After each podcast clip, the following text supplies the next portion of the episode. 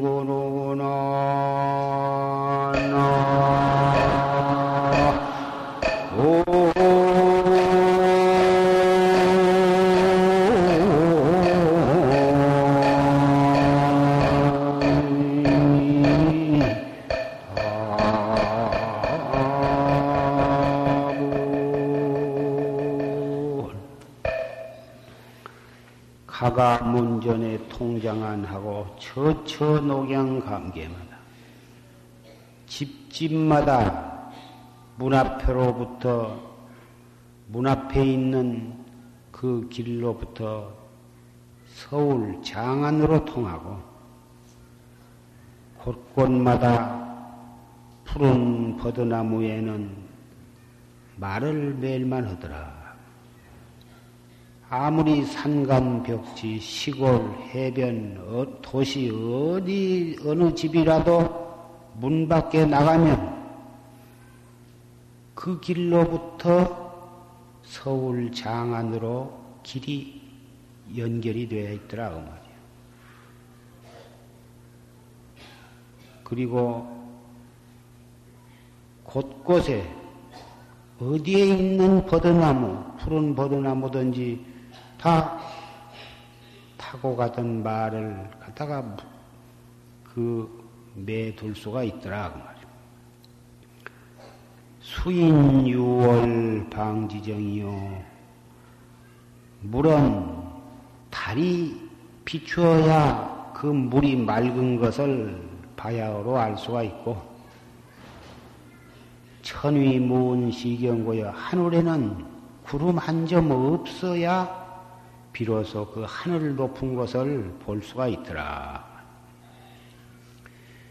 오늘은 을충년 정월 초아흐래 정초 신수기도 회항날입니다.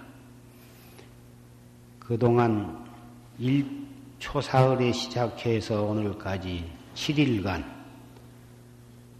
여러분께서는 지극정성으로 신수 기도에 참여를 하셨습니다. 저 지방이나 서울이나 먼 데서 일부러 오셔서 기도하신 분도 계시고 또 근처에 계신 분은 매일 출퇴근을 하시면서 새벽, 오전, 오후, 그리고 밤에까지 열심히 정진을 하셨습니다.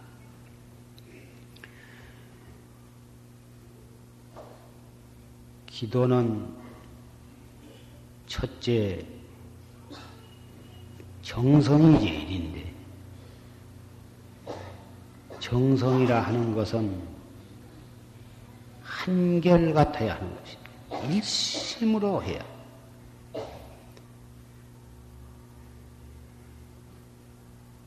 정성으로 일심으로 해서 이루지 못할 원이 없습니다.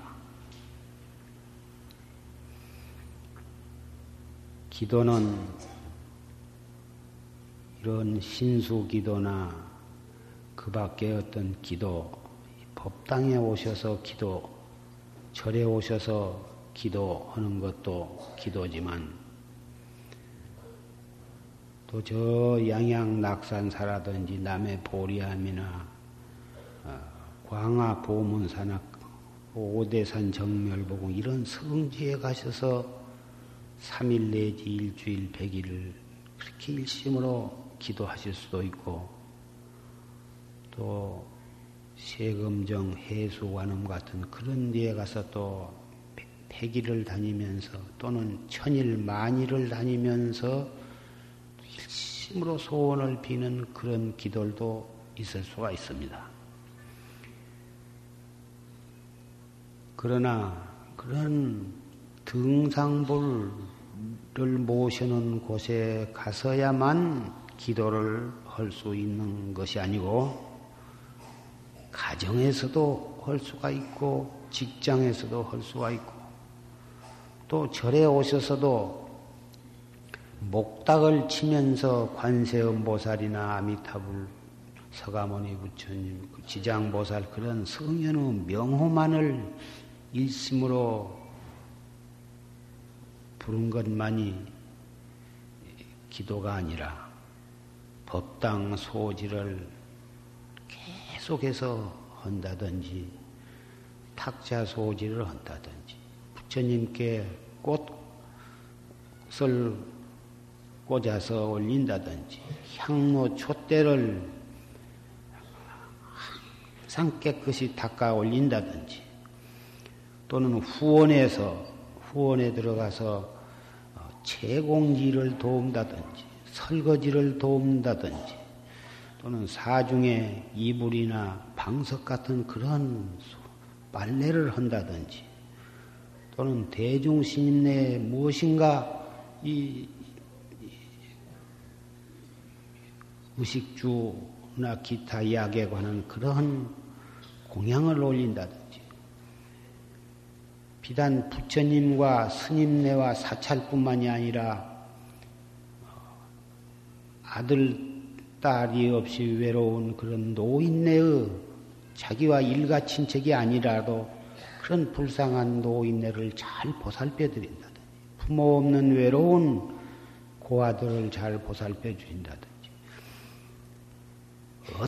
어떤 경우라도 지극정성으로 하면 바로 그것이 기도가 되는 것입니다. 사람을 살리는 것만이 훌륭한 것이 아니라 미꾸라지나 붕어나 자래, 자라 새끼 같은 그러한 짐승이나 또는 이 무릉댕이에 여름에 가물어서 그 물이 말라가지고 죽게 되는 송사리 때 같은 것도 역시 마찬가지입니다. 그 사심이 없는 사심이 없이 행한 사심이 없이 죽어가는 목숨을 살릴 때에는 크고 작은 것이 상관이 없습니다. 일심으로 해야 한다. 정성스럽게 해야 한다 하는 것은 다른 것이 아니라 사욕이 없는, 사심이 없이 하는 것을 말하는 것입니다. 저, 함경도서 어떤 사람이 참 글을 읽어가지고 서울로 과거를 보러 가는데 아주 가난해서 좁쌀 이 부처님께 공양을 올리고 소원을 빌고 과거를 떠나면은 소원을 성취한다는 말을 듣고서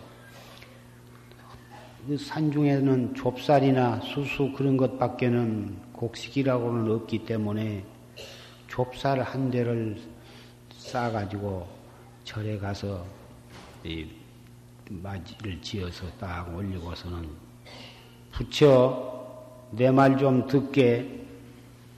내가 이번에 과거를 떠난데 이 귀여, 귀한 좁쌀 한 대로 밥을 지어서 올리니 이번에 잘 이것을 들고 내 과거만 합격만 시켜준다면 내가 원님이 되든지 대신이 되든지 할 때는 그때는 하얀 쌀밥을 갖다가 실컷 대접을 할 모양이니 내 말을 깊이 명심을 하고 어찌든지 내가 이 과거의 합격만 해주구려. 떠가지고 부처님 앞에 담뱃대를 끄떡거리면서 단단히 당부를 하고서 큰 지침을 하고 서울로 올라와서 과거를 봤는데 낙동강 오리알 떨어듯이 떨어져 버렸습니다. 가만히 떨어져 가지고 오다가 생각하니 부해가 나서 견딜 수가 없어요. 공연히 그 귀한 좁쌀 한 대만 갖다가 이 손해를 봤다 생각하고 부지런히 고향으로 돌아와서 오등골로 절로 쫓아가서 놀러오르니 앉아서 내 좁쌀만 똑 따먹고 과거도 시켜주지 않았다고. 이러한 그 우식의 말이 전해옵니다마는 여러분께서 혹시 기도를 하시되 자기가 기도를 하는 그 정성은 그렇게 썩 정성스럽지 못하면서 그렇게 일심으로 하지 못하면서 너무나 엄청난 공덕이 돌아오기를 바라는 그런 분은 혹 안 계실런지 모르겠습니다. 가령 100일 동안을 내가 아침마다 다니면서 부처님께 예배를 했다. 또는 100, 일 동안을 부처님 앞에 매일 108배씩을 절을 했다. 그러한 그 절하는 횟수라든지 절에 아침마다 다니는 날수라든지 또 자기가 무엇을 갖다가 얼마씩을 매일 보시를 했다든지 그러한 그 형식적으로 나타나는 물질적인 것, 뭐다 그런 것으로서 자기의 정성을 갖다가 수판을 놔 가지고 좁쌀 한 대를 바친 것과 같은 그러한 마음으로 부처님께 치성을 드리고서 자기 남편이 벼슬 올라가기를 바라고 자기 아들이 명문 대학에 합격되기를 바라고 자기 아들이나 딸이 몹쓸 병에 걸린 것을 낫기를 바라고. 이래 가지고 얼마 동안 해봐도 자기가 원하는 만큼 성취를 못하면 에이 그거 기도해봤자 아무 소용이 없. 그러자 마치 다른 종교에서 자기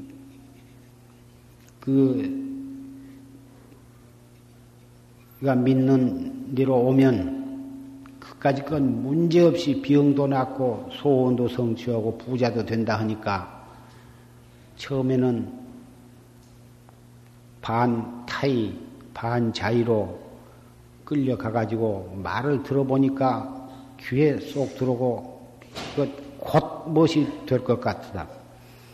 그래서 거기 가서 얼마 동안 댕기다가 또 뭐 마음 먹은 만큼 성취가 안 되면은 또 저디 다른 데로 또 가보고 이리 해서 갈팡질팡 이러한 분을 가끔 볼 수가 있습니다.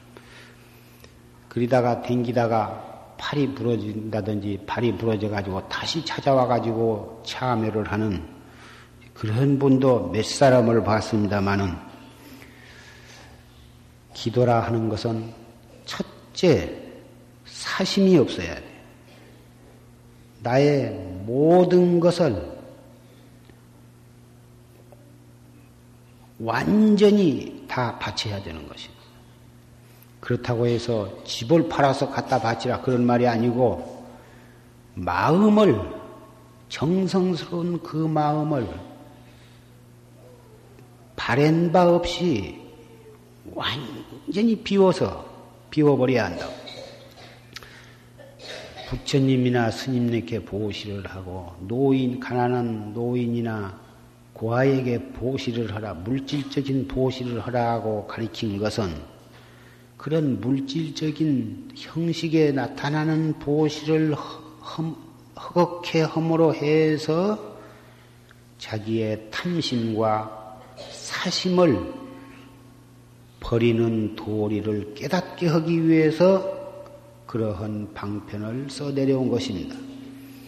그런데 그 조그마한 물질적인 배품과 형식적인 어떤 행동을 얼마 정도 하고서 나는 이러이러했다 하는 상을 가지고 있으면 그리고서 자기의 중생으로서의 오용락에 소속한 욕심을 충족하려고 한다면 그 보시와 보시와 그 기도는 정말 어, 함경도 좁쌀 노인과 조금도 다를 것이 없을 것입니다. 7일 동안 이 신수 기도에 동참하신 분은 한 분도 그런 분이 계시지 아니할 것을 나는 믿고 있습니다. 정말 그 일주일 동안 사심 없이 정말 청정한 마음으로 깨끗한 마음으로 빈 마음으로 일심으로 기도를 하셨으므로 마음이 비은 곳은 최고의 공덕이 담기는 것입니다. 웅댕이를 파놓으면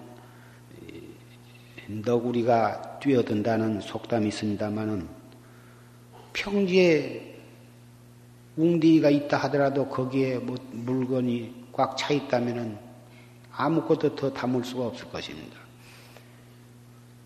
웅디를 흙을 파내서 빈 곳을 만들므로 해서 거기에는 무엇이고 담길 수가 있듯이 우리 마음을 비워놓으면 우리 원하는 것이 거기에 담기게 될 것입니다. 3일 기도, 7일 기도, 100일 기도는 일심으로 크고 정성스럽게 하다 보면 자기도 모르는 사이에 마음이 맑아지고 마음이 비워지게 되는 것입니다. 그 마음이 비워져서 맑아지는 과정에서 하염없이 눈물이 흘러내리기도 하고 그런 것 현상이 일어난 수가 있습니다만은 평소에는 이 생각 저 생각 번뇌와 망상 탐진치 삼독심으로 가득 차가지고 있어서 불공을 들여도 그 가득 차 있는 마음으로 기도를 해도 그런 가득 차 있는 그 쓰레기통과 같은 그런 마음으로 기도, 불공 기도를 드리고 좋은 일을 한다 해도 역시 그렇고 보시를 한다 해도 역시 그런 마음으로 어, 하게 될 것입니다. 그러나 자꾸 그것도 되풀이해서 끊임없이 중단하지 아니하고 실천을 해 나가고 또 법문을 듣고 또 실천을 하고 이렇게 해가는 동안에 중단하지 않고 일심으로 한결같이 해 나가다 보면 마침내는 자기도 모르는 사이에 그 마음이 비워지고 청정한 그러한 경계에 부딪히게 되는 것입니다. 그렇게 될 때에 우리의 소원은 이루어지고 마는 것입니다. 아까도 말씀드렸습니다마는 그 기도는 마음을 비우고 마음을 청정히 하고 우리의 탐진치 삼독과 오용락에 대한 욕구를 충족시키려는 마음으로 할 것이 아니라 그 마음을 비운 마음을 비워서 청정히 한다면 우리에게 필요한 것은 제절로 이르러 오는 것입니다. 그래서 항심 말씀하듯이 참선 공부야말로 가장 훌륭한 기도라고 할 수가 있는 것입니다. 법문을 듣고 화두를 타서 일심으로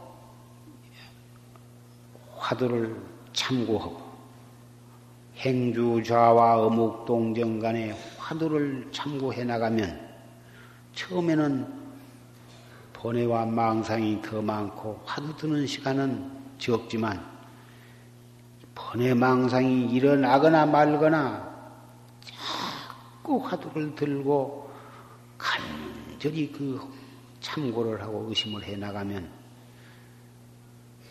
차츰차츰 번뇌 망상은 줄어지고 화두를 드는 시간이 늘어나게 될 것입니다. 그러다가 또 망상이 일어나기도 하고 망상 뒤 일어나지만 또 화두를 들면 망상이 다시 또 꺼지기도 하고 망상이 심히 일어나서 도저히 공부가 잘 안 돼. 그러한 경지를 만난다 하더라도 짜증을 내지 아니하고 한결같이 또 단전 호흡을 하면서 화두를 참고해 나가면 결국은 화두를 들려고 하지 않아도 제절로 의단이 동로하게 되어서 마침내는 그 의단을 타파해서 자기의 본래 면목을 철견하게 되는 것과 마찬가지입니다.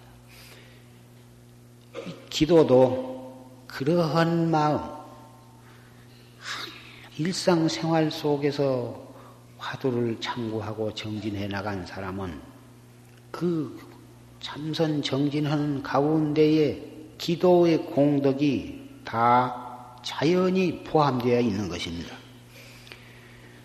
그렇게 평소에 참선을 열심히 하시다가 이렇게 정월 정, 매년 정초에 신수 기도와 같은 특별한 그런 기회에는 일주일 동안 그 정진하는 그 마음, 그 마음으로 일주일 동안을 일심으로 기도를 한번 하시는 것도 참 뜻이 있는 일이라고 생각을 합니다. 이 세상의 모든 것은 이 허망하기 그지없고 내 마음대로 원한한다고 해서 다 이루어지기도 어렵지만 설사 이루어진다 하더라도 그것이 오래 가지를 못하고 또 이 세상에 제일 가는 부귀를 누렸다 하더라도 평생토록 누려지기가 어렵고 중간에 그것이 나로부터 떠나버리게 되고 죽을 때까지 안 떠난다 하더라도 죽어갈 때는 하나도 가지고 가지를 못하는 것입니다.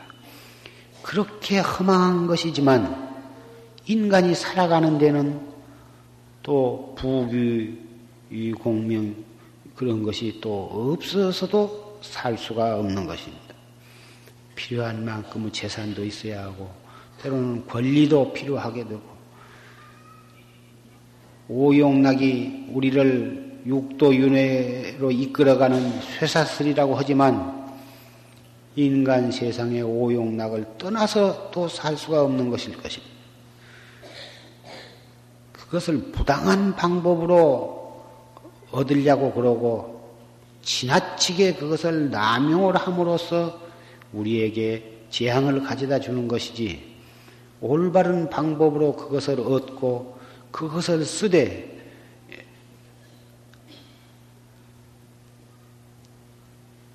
도리에 맞도록 잘 써나간다면 그것 또한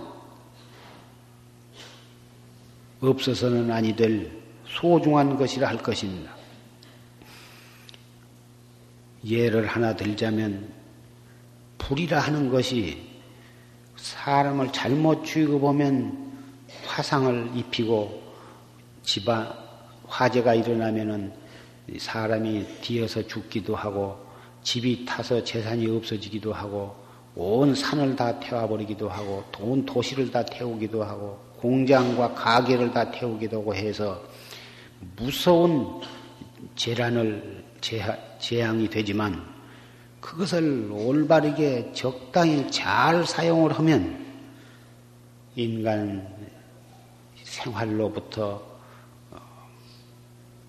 생활에서 없어서는 안 될 것이며 공장에서 만약에 불이 어떤 형태든지 불을 사용하지 못한다면 아무것도 만들 수가 없을 것입니다.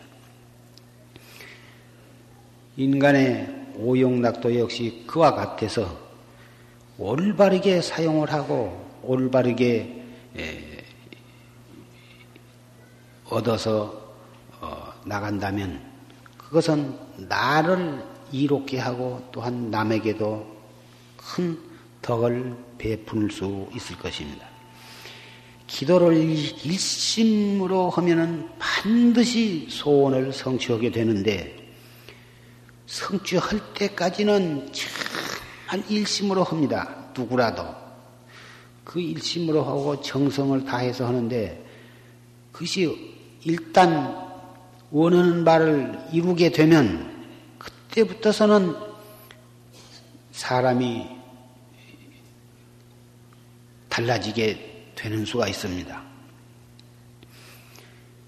기도를 해서 얻어진 바는 자기의 복으로 그것이 얻어진 것이 아닙니다. 성현의 카피로 얻어진 것이기 때문에 그것은 온전히 자기 것이라고 생각한다면 이것은 착각이 되는 것입니다. 이것은 성현의 가피로 어, 자기에게 관리권을 제수 받은 것이므로 그것을 어, 유용하게 잘 써나가야 하는 것입니다. 온전히 자기 것인 줄 알고 딱 오구리에 쥐고 어, 그렇게 살아가면 너는 훌륭한 관리인이 못 되는구나. 일심으로 정성을 들이고 해서 네가 쓸만한 사람인 줄 알고 너에게 관리권을 좀 주어봤더니 네가 영판 그 관리할 만한 자격이 없는 사람이로구나. 이렇게 인정을 받게 되면 그 관리권은 박탈을 당하게 되는 것입니다. 기도를 하든지 주력을 하든지 해 가지고 부자가 되었거나 권리를 얻은 사람은 각별히 이 점에 대해서 명심을 해 가지고 그렇다고 해서 자기는 쓰지를 말고 전부 다 흩어서 없애라는 것은 아닙니다. 3등분 내지 4, 4분을 해 가지고 일부는 자기가 쓰고 일부는 어, 장차를 위해서 저축을 하고 일부는 부처님이나 아, 종교계 통해 많은 그런 사회 복지 사업 내지 교화 사업에 쓰도록 하고 일부는 직접 불쌍한 사람이나 그런 사람에게 보시를 하고 이렇게 해서 적절히 써나가면 과연 이 사람이야말로 얼마든지 더 큰 재산을 관리할 만하다 하는 그런 인정을 받게 될 것입니다. 그래서 그 사람은 더 큰 재산을 갖게 되고 더 오래오래 그러한 관리 직책을 맡게 될 것입니다. 그렇게 잘 관리를 한 사람은 모든 사람으로부터 존경을 받게 되고 저 사람이야말로 참 오래오래 부자가 되고 오래오래 좋은 그런 권리를 가져주어야 되겠다. 그렇게 갖게 되기를 많은 사람들이 다 바라게 되고 그렇게 되도록 보다 음으로 양으로 협조를 하게 되는 것이고 관리를 잘못해서 그 권리를 남용하고 재산 관리를 잘못해서 탐심만 강해가지고 남에게 베풀 줄 모르면 모두 사람들이 그 사람을 멸, 시기를 하고 음, 이 저주를 하고 지가 얼마나 오래 잘 산가 보자 이래가지고 모두 그 사람 잘 사는 것을 보고 배, 배 아파하고 빨리 망해주기를 모다 바라게 됩니다. 그런데 어떻게 그 사람이 오래오래 부자가 되고 오래오래 그런 권리를 가질 수가 있겠습니까?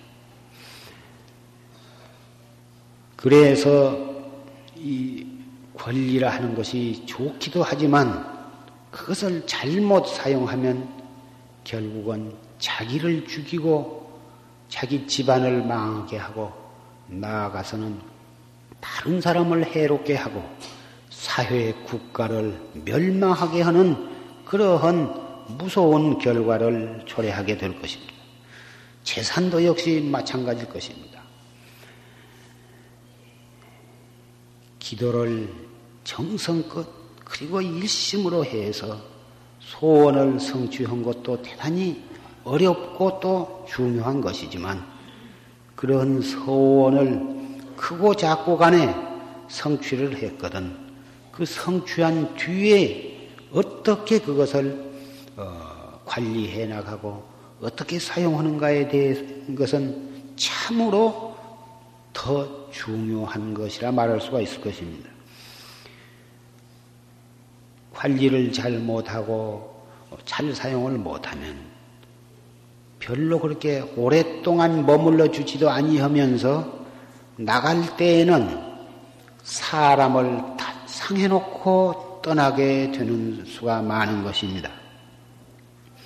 차라리 처음부터서 없었더라면 그런 대로 가난하지만 그런 대로 살아갈 터인데 갑자기 큰 부자가 되고 큰 권리를 누려놓으니 그것을 관리를 잘 못하고 남용을 하고 그래가지고 오히려 그 전에 잘 살기 전에만큼도 못 살아요. 그때 있었던 것이 싹 긁어서 다 빠져나가고 그런 재산과 권리만 나간 게 아니라 나를 갖다가 무서운 병을 얻게 만들고 어, 잘못하면 쇠고랑을 차게 해놓고서 그런 재산과 권리를 나로부터서 어, 빠져나가게 하는 그런 결과를 가져오는 것입니다.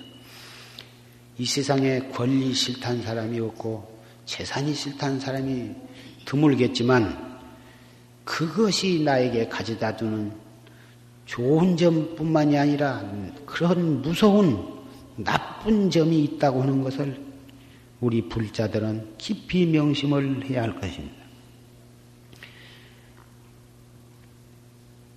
일체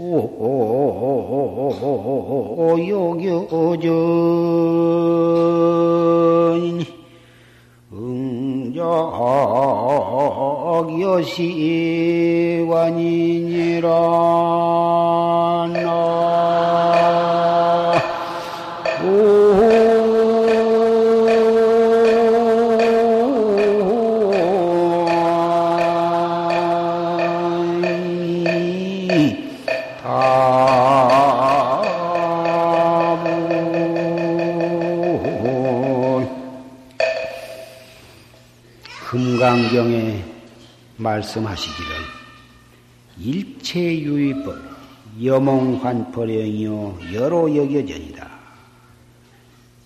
모든 함이 있는 법은 함이 있는 법 유의법이라 하는 것은 무의법의 반대가 되는 말인데 유의법이 함이 있는 법이라 하는 것은 반드시 어떠한 원인이 있어서 생겨났다가 그 조건이 흩어지면 그것이 또 없어지고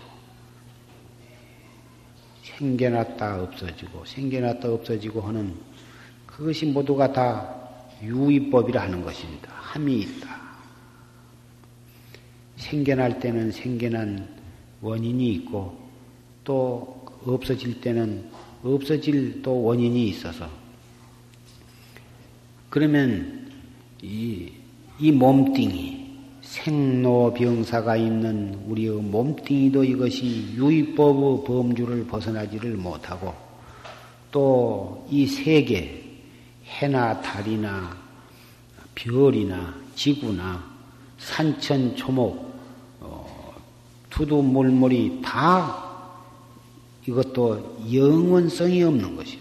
반드시 그 원인이 있어서 결합이 되었다가 그 결합이 될 만한 원인이 무너지면 다 다시 흩어져 없어지게 되는 것입니다.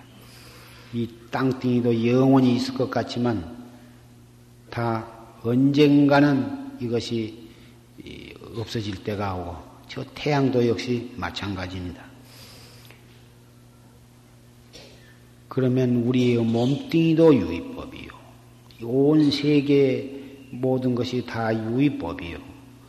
우리의 생각, 생주 이멸, 무슨 생각이 일어났다가 그 생각이 발전, 어느, 발, 발전을 하다가 어, 결국은 그 생각이 또 사그라져 없어지는데 그, 이, 우리의 생각의 생주 이멸, 끊임없는 어, 그 생주이멸의 되풀이를 하면서 어, 쉴 사이가 없습니다.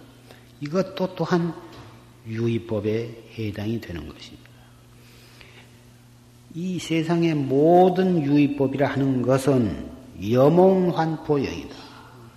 꿈과 같은 것이며 꼭두각시 환상과 같은 것이며 물거품 같은 것이며 그림자와 같은 것이다. 이 꿈, 꿈이라 하는 것도 꿈을 꾸고 있는 동안에는 꼭 실지처럼 느껴지지만 깨놓고 보면 간 곳이 없고 환상도 그 환상에 사로잡혀 있는 동안에는 그것이 실지, 실상처럼 보이지만 정신을 차려놓고 보거나 다른 사람이 볼, 보게 되면은 그것은 실제로 그것이 있는 것이 아닌 것입니다. 또 물거품, 물에 어떤 충격을 가하면 거기에 물거품이 생기는데 물거품이라는 것이 어디서 나와서 어디로 가는 것이냐 말이에요. 물이 물이 있는 곳에 잠시 물거품이 생겼다가 금방 다시 없어져 버린 것이다. 그래서 물거품 자체는 그것이 어디까지나 예, 참 유의법에 지내지 못하고 그림자라 하는 것도 어떤 물체가 있을 있는데 그 물체에 어, 광선이 비추면 그 광선의 반대쪽에 그림자가 생기기 마련입니다.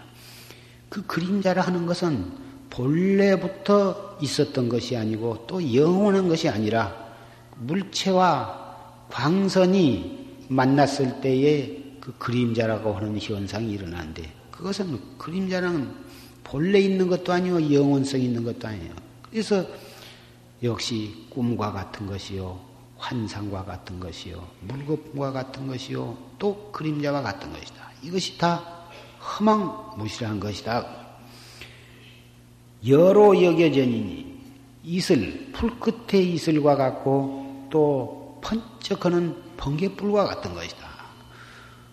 이슬이 풀 끝에 맺혀 있을 때 햇볕에 비치면 찬란한 보석처럼 빛나지만 그것이 어찌 실다운 것이겠느냐고 말이에요.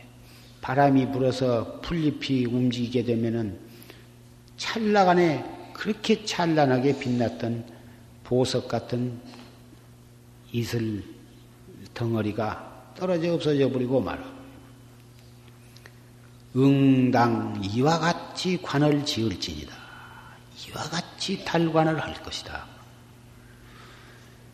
명예와 권리와 재산과 일, 그 밖에 오용락이라고 하는 것이 그것이 내 마음대로 얻어지면 기가 막히게 참 좋아하고 다른 사람들도 그것을 부러워하지만 그리고 그것을 한동안 마음껏 누리고 그것을 즐길 때에는 이 세상에 이 세상이 온통 나를 위해서 존재한 것처럼 느껴지고 이 세상에 나보다 더 행복한 사람이 누가 있겠느냐 싶지만 그런 것들이 잠시 반짝거리는 불끝의 이슬과 같은 것이요 번쩍하다 말아버리는 번개불과 같은 것이요 그림자와 같고 물거품과 같고 환상과 같고 그리고 꿈과 같은 것이라면 우리가 그것을 위해서 우리의 몸과 목숨을 바칠 만한 상대는 되지 못하는 것을 우리는 잘 알 수가 있을 것입니다. 이 몸뚱이도 또한 그렇고 우리 일어났다 꺼졌다 하는 미워하고 이뻐하는 그런 모든 감정들이 또한 그렇고 명예와 권리와 모든 재산도 또한 그렇고 누구를 사랑하고 누구를 원망하는 그런 인간 관계도 또한 그러한 범주를 벗어나지 못할 것입니다. 그렇게 허망하고 무상한 속에 우리는 이 몸뚱이를 받아놨습니다. 받아놔가지고 그 무상한 속에서 무상한 것과 더불어 싸우며 한 덩어리가 되어가지고 끊임없이 굴러가고 또 굴러가고 있는 것입니다. 그 무상한 것을 마음대로 마음만 먹은 만큼 얻어지기도 어려운 것이면서 얻어져 봤자 끝내 나를 배반하고 나에게 가슴 아픔만 하나름 안겨주고 안겨주고서 매정하게 떠나버릴 그러한 것들 무량겁을 두고 오늘날까지 그렇게 지내왔고 현재도 역시 그런 것으로 인해서 많은 상처를 입으면서 이렇게 살고 있습니다. 그러면서도 정신을 차리지 못하고 또 앞으로도 한량없는 겁을 향해서 계속 몽둥이질을 당하면서 가슴을 핥힘을 받으면서 계속해서 또 그놈을 따라가야만 할 그러한 어리석고 가련한 중생들. 다행히 우리는 그 무상한 속에서 영원을 찾는 길을 만났습니다. 만났기에 우리가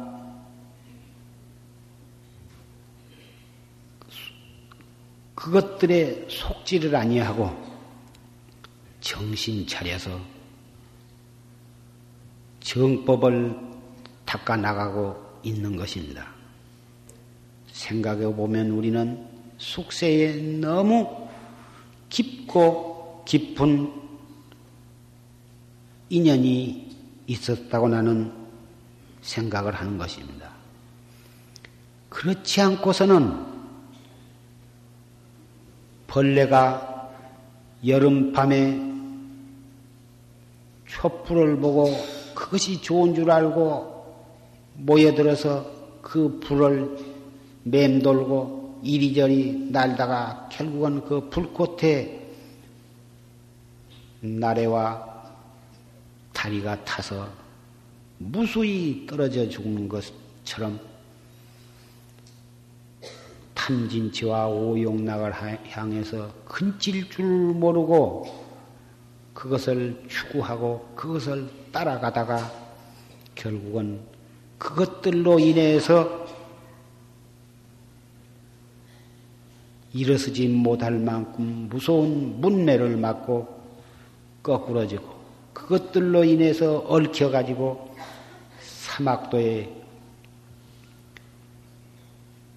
떨어져 갈 것입니다. 다행히 우리는 불법을 만났고 정법을 만났기에 이렇게 신수 기도를 하면서도 다른 어리석은 중생들이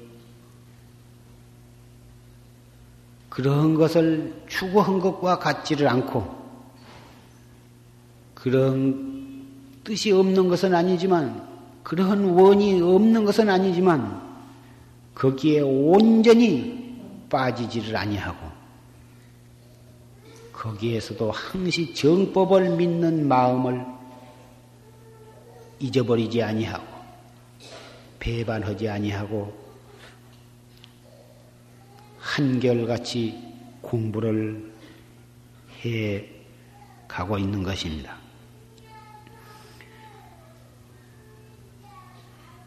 참선 공부를 열심히 하고 마음이 청정해지면 그 청정한 마음으로 잠깐 관만 해도 잠깐 원을 해도 그 원은 너무 빨리 이루어지는 것입니다.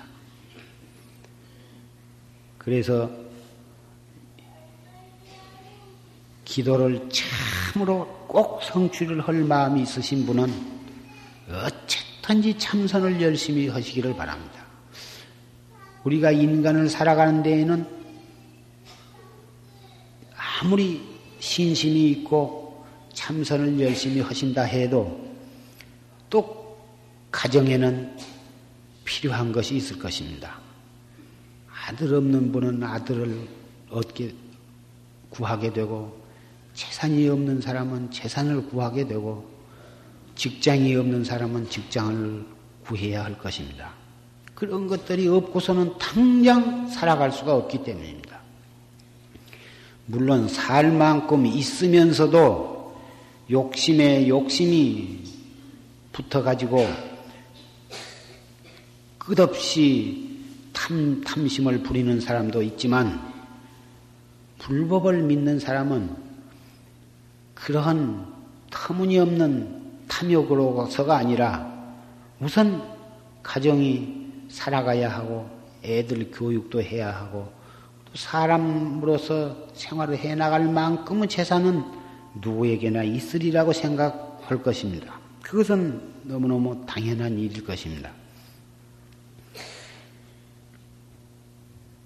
적으면 적은 대로, 많으면 많은 대로 지나친 탐욕을 부리는 것은 결과적으로 좋지를 못하는 것입니다. 적당하게 구하고 적당하게 사용을 해 나가면 절대로 어, 굶어 죽으란 법은 없는 것이고 다 살 길이 있는 것입니다. 그런데 한결같이 잘 살고 한결같이 또 못 살라 못 살지를 못 하는 것입니다. 한때는 잘 살다가 또 한때는 못 살다가 이렇게 됩니다. 그것은 과거에 우리가 짓기를 한결같이 좋은 일만 한 사람도 없고 한결같이 나쁜 짓만 한 사람이 없기 때문인 것입니다. 때로는 나쁜 짓도 하고 때로는 좋은 짓도 하고 이러한 생을 수없이 지내왔기 때문에 우리가 금생을 살아가는 데 있어서도 한 5년 내지 10년 길면은 한 20년 일이 잘 살다가 또 그 중간에 한 5년이나 한 10년 사업이 잘 안 되고 재앙이 잇따라 일어나고 또 그러다가 또 몇 해가 지내면은 또 서서히 또 뭔 일이 또 뜻대로 되다가 일이 이 파장을 이루면서 어 부귀와 모든 공명이 나로부터 떨어지기도 하고 또 다시 나에게 돌아오기도 하는 것입니다. 초년에 참 부모 밑에 호강하다가 중년 이후로는 아주 형편없이 가난한 재난을 만난 사람, 초년에는 참 피난 고생을 하다가 중년 이후에는 잘 사는 사람, 또 초년 중년은 몹시 어려운 속에서 살았지만 말년에 가서 잘 사는 사람, 사람들이 모두 다 천차만별인 것입니다. 이것은 음양가들은 사주를 그렇게 사주가 그렇게 사주 팔자가 그렇다 하지만 사주 팔자는 무엇이냐? 전생에 내가 지은 바에 의해서 하필 그 해, 그 달, 그날, 그 시에 태어난 것입니다. 음양 오행에 달통한 사람들은 그러한 원리를 수학적으로 풀어가지고 운명을 점치고 있습니다만은 음양오행이라는 것은 우주의 질서를 수학으로 어, 풀어놓은 것입니다. 전적으로 어, 무시할 것도 못 되나 전적으로 그것에 얽매여 가지고 운명론자, 숙명론자와 같은 그러한 사람이 되어서는 아니 될 것입니다. 설사 사주에 그, 부정적인 결과가 나타났다 하더라도 우리는 거기에서 실망할 것도 없고 생을 포기할 것이 아니라 최선을 다해서 올바르게 노력을 한다면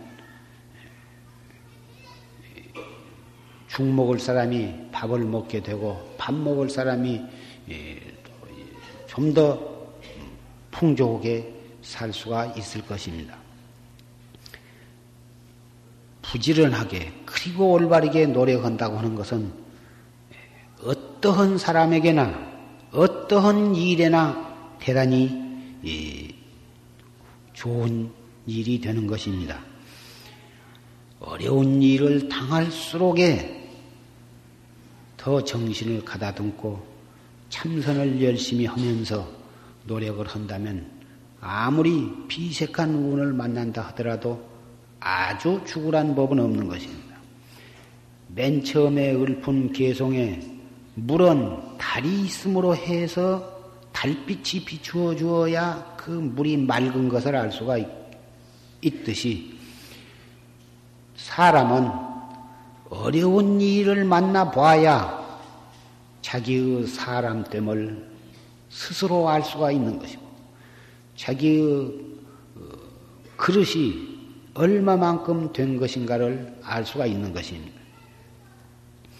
좋은 일도 당해봐야 부자가 되어봐야 그 사람이 인간성이 참으로 드러나는 것이고 또 어려운 일을 당해봐야 그 사람의 끈기를 알아볼 수가 있는 것입니다. 달이 비추지 아니하고 껌껌하면 그 물이 썩 맑은지 탁한지를 알 수가 없다가 밝은 달빛이 환히 비춰줌으로 해서 물의 청탁을 가려낼 수가 있고 하늘에 구름이 꽉 차 있으면 그 하늘이 얼마만큼 넓은가를 알 수가 없는 것이. 그래서 그 하늘에 구름이 한 점도 없이 싹 없어져야 그 하늘이 얼마나 높고 푸른 것을 알 수가 있는 것입니다. 재산을 많이 부자가 된 뒤에 그 사람을 봐야 그 사람의 인간성을 알 수가 있고 그러다가 그 재산이 싹 없어져 봐야 그 사람의 참다운 어, 인격을 알아볼 수가 있는 것입니다. 도를 닦아가는 데 있어서도 반나 좋은 환경에서 좋은 여건하에서 아주 방사라든지 음식이라든지 의복이라든지 모든 여건이 좋은 데에서만 정진을 하면 참 공부가 일취월장해서 금방 큰 도를 깨달을 것 같지만 도라고 하는 것은 그런 좋은 환경에서만 잘 되는 것이 아니라 의식주가 부족하기도 하고 주, 변이 시끄럽기도 하고 어떠한 어려운 일을 육체적으로나 정신적으로나 환경적으로나 어려운 상태에 놓여서 봐야 자기의 수행력이 얼마나 된가를 가늠할 수가 있고 그런 어려운 여건하에서도 한번 정진을 해봐야 거기에서 참으로 힘 있는 정진을 할 수가 있을 것입니다.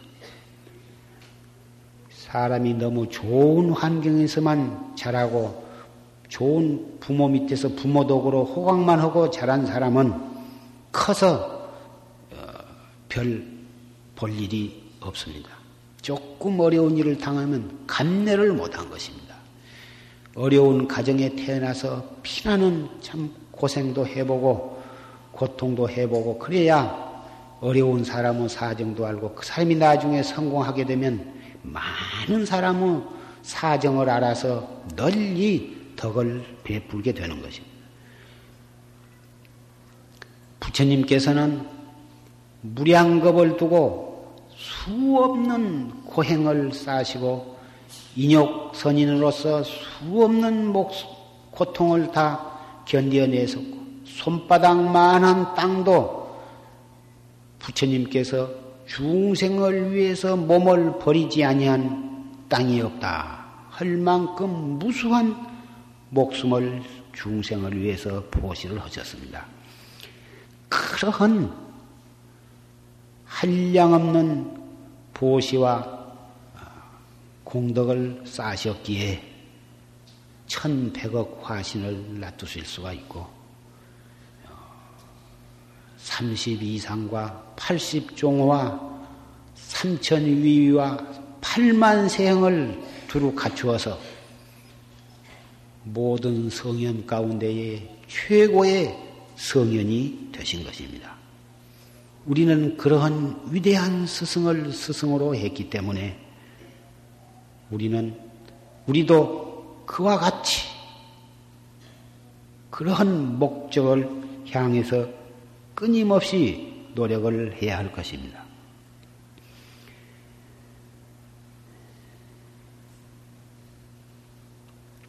참선하는 데에서 신숙기도, 뭐 기도, 신숙기도를 왜 해? 참선만 잘하면 어, 그만이지. 기도는 그 기복불교가 아니냐. 산심기도, 칠성기도, 신중기도, 기도라는 게 다 복을 빌고 한다니 그것은 기복 불교제 그것이 최상승 불교라고 할 수가 있겠느냐. 혹 그러한 생각을 가지신 기도라고 하는 것 자체를 부정적으로 생각하신 분 가끔 만납니다만은 기도라고 하는 것은 절대로 우리가 무시할 수가 없는 것입니다. 일심정력으로 하면 반드시 자기의 원하는 만큼 어, 성취를 하는 것입니다. 옛날에 이 선조대왕 때에 그 이응이라고 하는 아주 훌륭한 그 관리가 있었습니다. 그때는 동인이니 서인이니 해가지고 그 당쟁, 그 사색 정당의 싸움이 치열해가지고 훌륭한 사람, 나라를 위해서 그렇게 헌신적으로 하려고는 바른 사람들이 그 반대당에 의해서 예, 모함을 받아가지고 어, 죽기도 하고 귀향을 가기도 하고 또 워낙 덕이 있고 그런 사람은 저 제주도나 진도나 완도나 더 지방 수령으로 어, 이그 좌천이 되어가기도 하고 그랬습니다. 이거 이응이란 사람도 그 반대당의 모략으로 진도 군수로 좌천이 되어가는데 진도 군수로 있을 때 그, 그 폭풍이 일어나 가지고 어, 일본 사람이 그, 그 장사하는 일본 사람이 폭풍을 만나 가지고 진도 어, 그섬 해변에 그 간신히 표류를 했습니다. 백성들의 보고를 받고 아전들이 나가가지고 그 사람들을 다짜고짜로 묶어서 감옥에다 때려놓고 그 배에 실은 보물을 전부 다 어, 뺏으려고 했습니다. 그것을 이응이라고 하는 그 군수가 알고서 아전들을 갖다가 크게 꾸짖고 그 감옥에서 그 사람들 다 포박을 지은 것을 풀어주고 또 관아에 방을 따뜻하게 불을 떼서 방으로 하고 옷도 다 갈아입히고 해가지고 어, 한 열흘 동안을 잘 그, 먹이고 그래가지고 부서진 배도 다 수리를 하고 해가지고 그 사람들을 돌려보냈습니다. 이 짐승도 내 집에 들어오면 잡아서 죽이는 법이 아닌데 아무리 일본 사람이라 할지라도 풍랑을 만나서 표류해 온 사람을 그 잘해서 돌려보내야지 그것을 갖다가 죄 없이 이 포박을 지어 가지고 두드러 패고 실고 온 보물을 갖다가 뺏으려고 한다면 어찌 그것이 그참 어, 훌륭한 어, 처사라고 하겠느냐. 그래가지고 아전들을 꾸짖고 돌려보냈는데 그 이응이라고 하는 사람의 손자가 이름이 풀창자 바다의 자 창해인데 이, 이 창해란 사람이 나중에 그 제주도 목사가 되어 가지고 20여 명의 관속을 드리고 배를 타고서 바다를 건너게 되었습니다. 근데 폭풍을 만나가지고 배가 뒤집어진 바람에 예, 다 죽고 그 창해란 사람과 또 다른 세 사람이 간신히 배 조각 판때기를 붙잡고는 며칠을 표를 해가지고 도착을 했는데 일본의 지마도란 섬에 예, 도착을 했다고 말이에요. 그래 일본 사람들이 그 섬 사람들이 와 나와가지고 그럼 이 창해를 비롯한 세 사람을 갖다가 무슨 간첩이나 무슨 그런 걸로 취급을 해가지고는 묶어서 때려 가둬왔습니다. 대관절 버터는 놈들인데 이렇게 이 나무 땅에 이렇게 침입해 들어왔느냐. 제주도로 그 목사로 가다가 파서 폭풍으로 인해서 이렇게 되었다 하니까 처음에는 잘 고지를 안 듣고 바른 대로 되라고 막 고문을 하고 두드러 팬디 그 창이란 사람이 워낙 인품이 좋고 점잖해서 사실대로 다 말을 하니까 음, 네가 그렇다면 혹 그 진도 그 군수로 있던 그 이응이란 사람을 혹 아느냐 하고 물어봐. 바로 그 사람이 우리 할아버지요. 그게. 그 자세히 이리저리 물어보니까 틀림이 없다고 말이에요. 그때부터서는 포박을 다 풀어주고, 다, 이, 그래가지고, 이 옷도 갈아입히고, 음식도 잘 먹이고, 상처도 다 하고 그런데, 그래가지고 여러 날을 융숭한 대접을 받았는데, 이제 빨리 이 한국으로 돌아와야겠는데, 관속들이 다 죽어버리고 자기네들만 가봤자 별로 그 그렇지 않아도 반대당 것이기로 제주도로 이렇게 귀한가나 다름없이 이렇게 좌천되어 간 판인데 한국으로 돌아가봤자 반대당으로부터 참 좋은 소리도 못 듣고 그러니 갈 수도 없고 또 간다고 해봤자 배가 없으니 갈 수가 없고 천상 그 지마도 도주가 어, 배를 만들어서 태워다 주기 전에는 갈 수가 없는데 몇 날이 돼야도 보내줄 생각을 안 하고 천천히 그 겪어보니까 사람이 괜찮고 또 도주에는 그때 예, 참그 당원한 교수가 하나 무남 동료가 있었는데 이, 이 창희한테 내 딸이 있으니 내 사유가 되어 달라.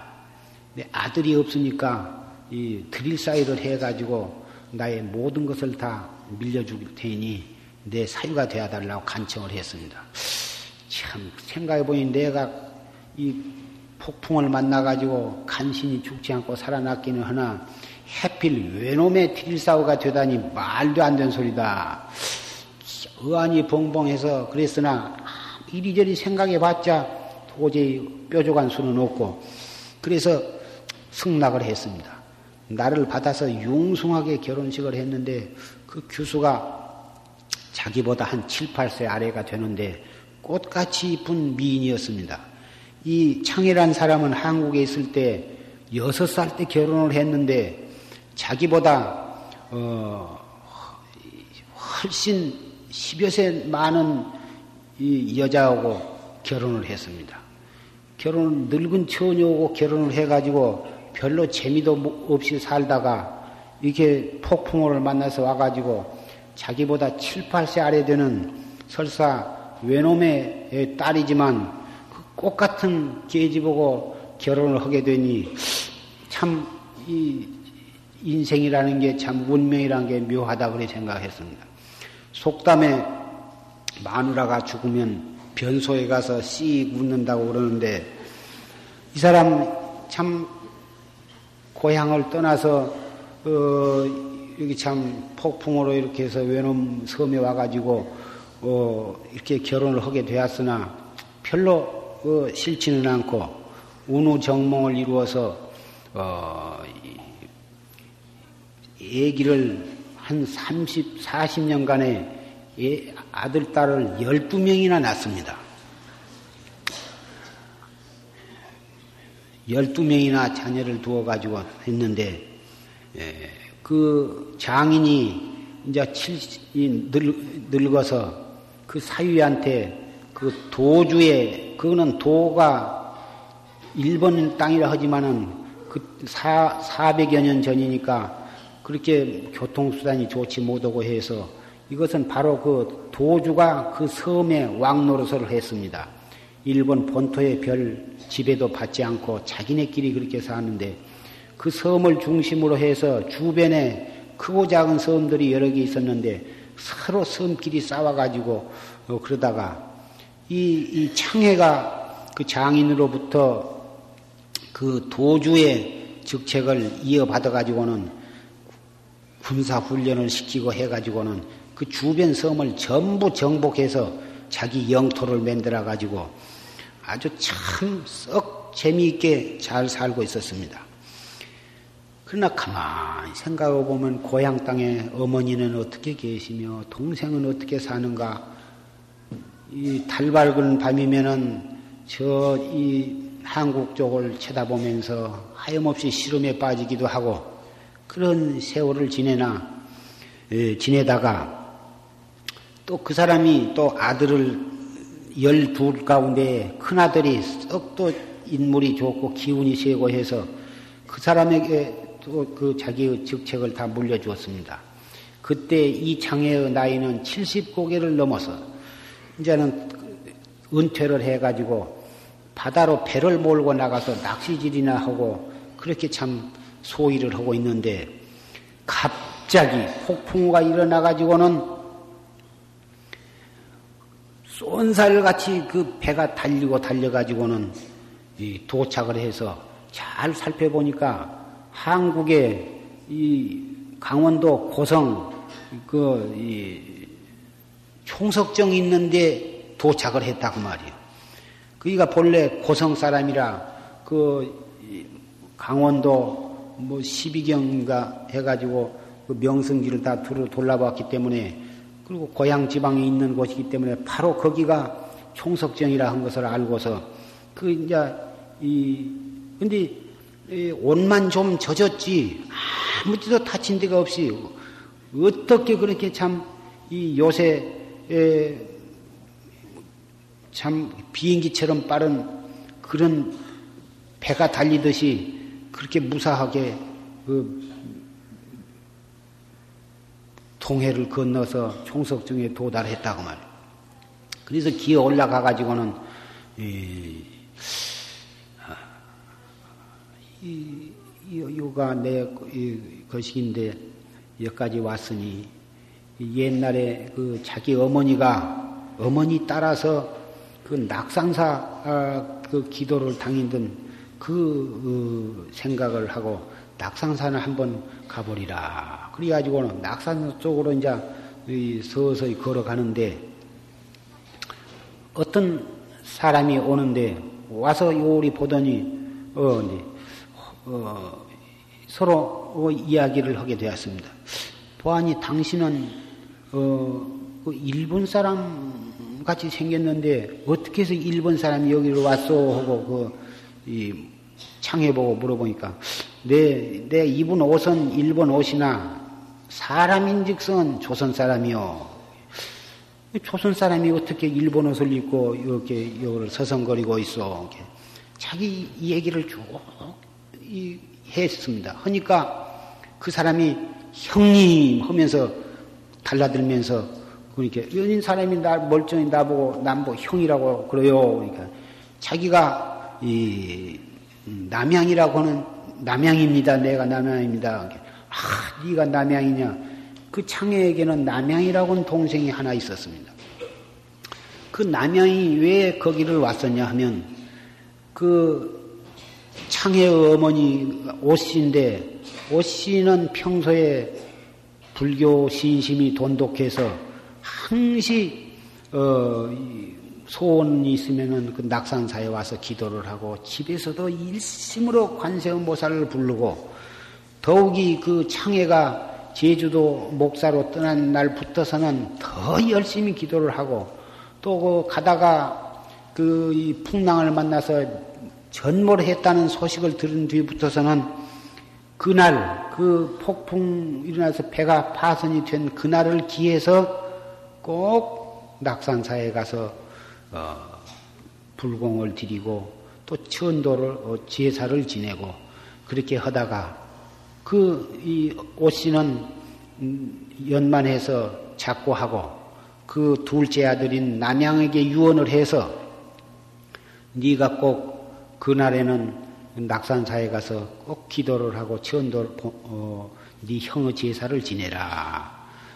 그리고서 어, 살아있으면 반드시 돌아오고 죽었다면 다시 인도 환생을 하도록 부처님께 기도를 해라. 그리고 그 이 고기를 사서 방생을 해라. 이렇게 유언을 해가지고 그 남양이 그 어머님의 유언을 받아가지고 계속해서 그렇게 한뒤 해필 그날이 그 이 창해가 제주도 목사로 부임으로 떠나다가 바다에서 어, 폭풍을 만나서 어, 만났던 바로 그날이다 그 말이에요. 그날 총석정에 도착해 가지고 동생과 상봉을 하게 되었다 이것입니다.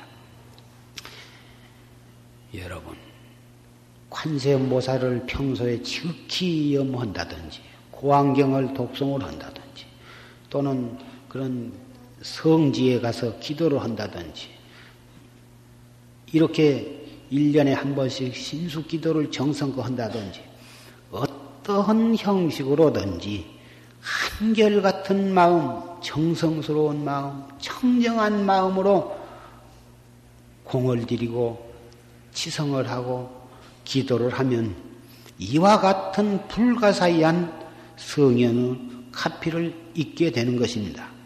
중국이나 한국이나 일본에 이와 같은 이보다도 훨씬 더 불가사의한 가피를 입은 예는 수없이 많이 있습니다. 오늘 이 이번에 기도에 동참하셔서 기도하신 여러분들도 7일 기도가 끝났으니까 이제 또 그럭저럭 또 지내자 이러시지를 말고 평소에 기도하는 마음으로 덕을 베풀고 기도하는 마음으로 청정한 마음을 지켜나가고 행동해 나간다면 여러분의 행주 좌와 어묵 동정 언제 어디서 무엇을 하시더라도 그 일들 자체가 낱낱이 다 기도가 되는 것입니다. 첫째는 부모님께 효도하고 남편을 잘 뜻을 받들어서 내조를 잘하고 또 남편은 아내의 그 자기 나 자기를 낳아 주신 어머니와 아버지와 정든 집을 떠나서 자기 하나를 믿고 내 집에 온 사람이니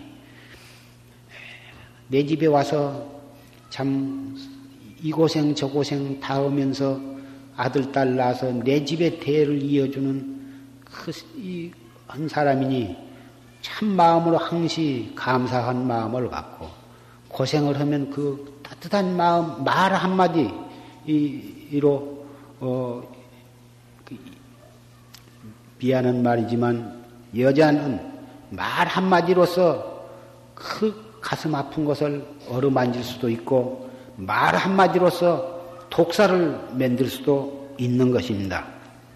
그러니 남편 되는 사람은 좋은 선물을 어, 사다 준 것도 중요한 일이지만 평상시에 그 아내가 육체적으로 정신적으로 피로하고 괴로울 때 따뜻한 눈매와 따뜻한 말 한마디로서 씻은 듯이 그 괴로움을 씻어줄 수가 있는 것입니다. 경전에 보니까 부처님께서도 아내에게는 어, 선물을 가끔 해라 하셨습니다.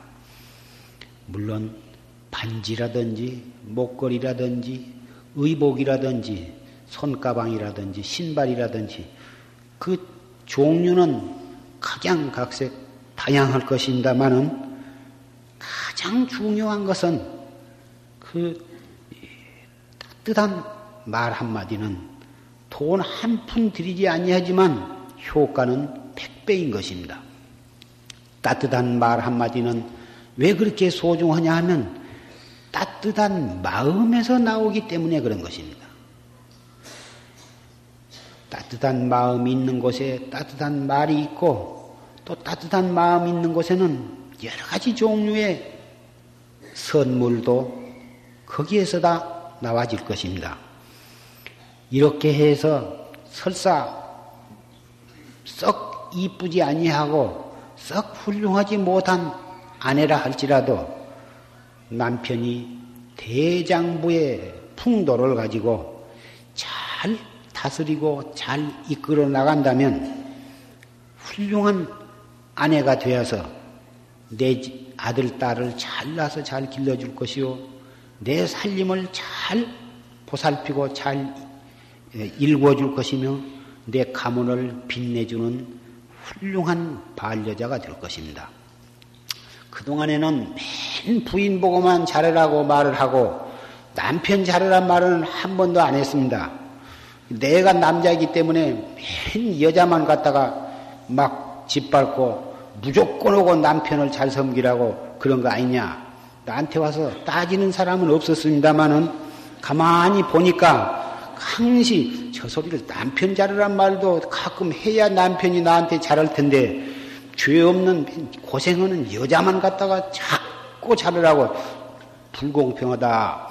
그런 생각을 속으로 듣고 나를 쳐다보고 계신 것 같아서 내가 오늘은 이 남자분한테도 내가 이 부인한테 잘하라고 하는 말을 부처님의 말을 빌려서 내가 말씀을 드리는 것입니다. 이 가정은 돈도 중요하고 권리도 중요하고 모든 것도 중요하지만 첫째 부부 간에 화목을 하는 것이 제일입니다. 고기를 못 먹고 이 소체의 밥을 먹고 밥도 못 먹고 죽을 써먹더라도 내외간에 화목을 하고 부지런히 산다면 머지안에서 또 재산도 생기고 또 복이 돌아올 것입니다. 명예도 있고 권리도 있고 재산이 많다 하더라도 부부간에 밤낮 싸우고 입으로 싸우고 나중에는 살림을 때려붓고 다음에는 발길로 차고 몽뒤로 패고 해서 이런 지경에까지 이르른다면 머지않아서 그 집엔 재앙이 닥쳐오고 소유하고 있는 재산도 복도 다 탈환하고 말 것입니다.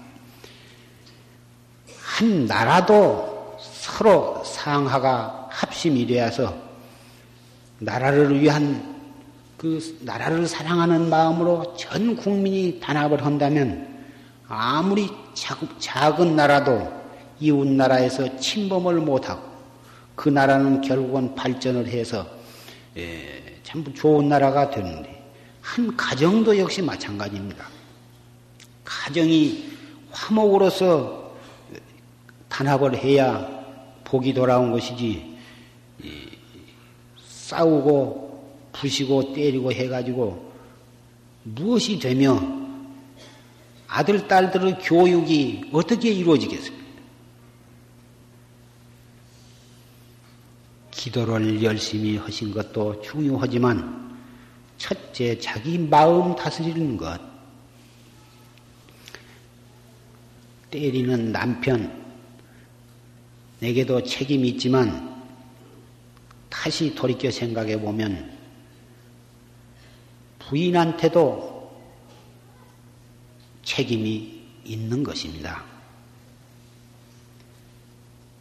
요구사항이 있거나 불평이 있더라도 때와 장소를 가리고 지혜롭게 그 의사를 표현을 하면 맞지 아니하고도 목적을 달성할 수가 있을 텐데 당연히 주장할 만한 것을 주장을 하고 당연히 요구할 만한 것을 요구하면서 때와 장소를 가리지 못하고 표현 방법이 지혜롭지 못해가지고 목적은 달성하기커녕은 오히려 몽둥이 선물을 받게 되는 것입니다.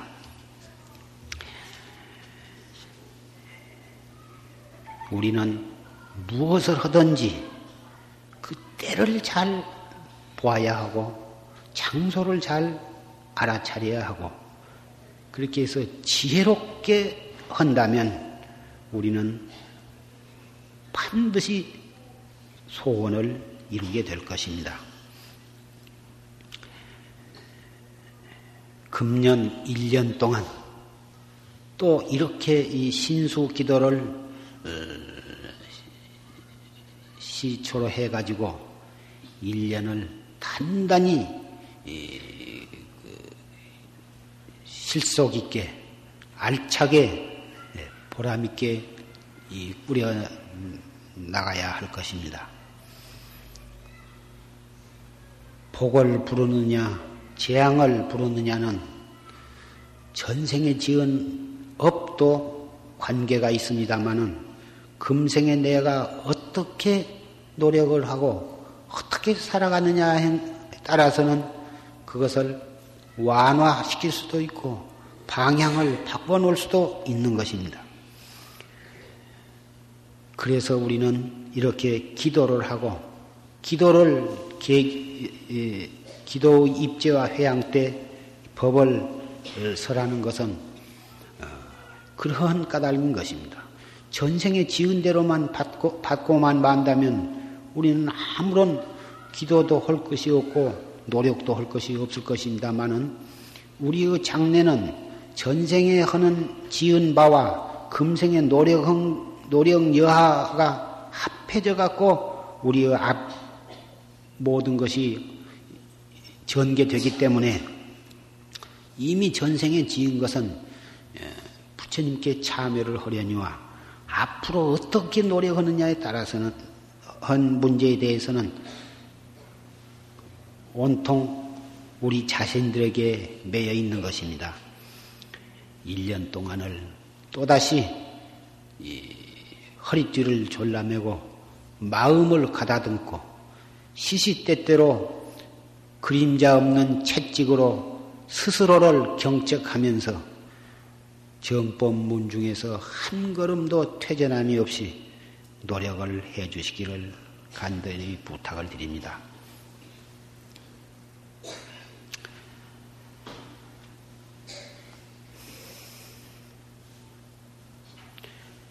문이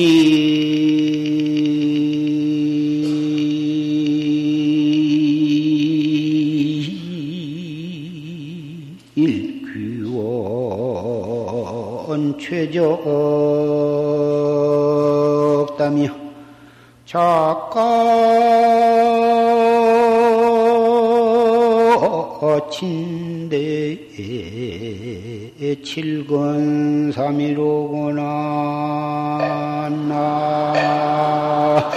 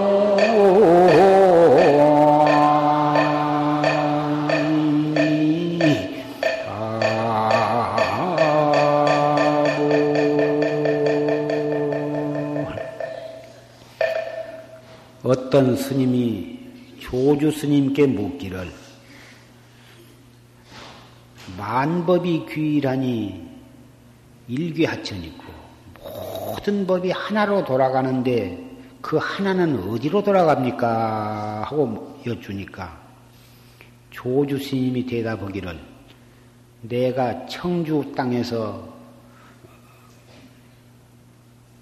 배적삼을 하나 만들었는데 그 무게가 일곱 근이었느니라 이렇게 대답을 했습니다.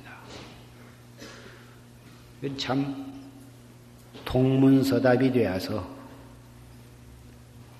우리는 왜 모든 법이 다 하나로 돌아가는데 하나는 어느로 돌아가느냐 하고 묻는 데 대해서 엉뚱하게 내가 청주 땅에서 적삼을 하나 만들었는데 무게가 일곱 건이다. 도저히 우리 중생의 사량 분별로서는 종 잡을 수가 없고 이빨이 들어가지를 않습니다. 이것을 사량 분별로 따지려고 하면은 이것은 엉토당토 않고 말이 되지 않습니다. 모름지기 최상승 학자는 활구 참선객은 여기에서 자기의 본참 공안을 거각할 따름인 것입니다.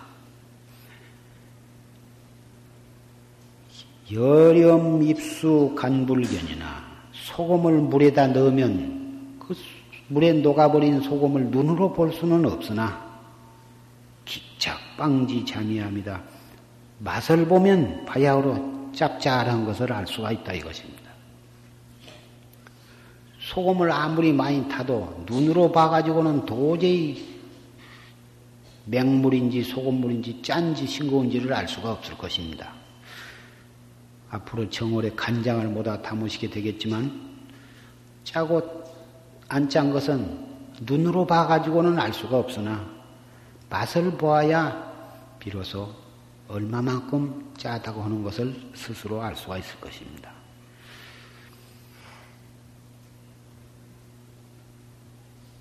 못다한 말을 주장자의 부탁을 하고 내려가겠습니다.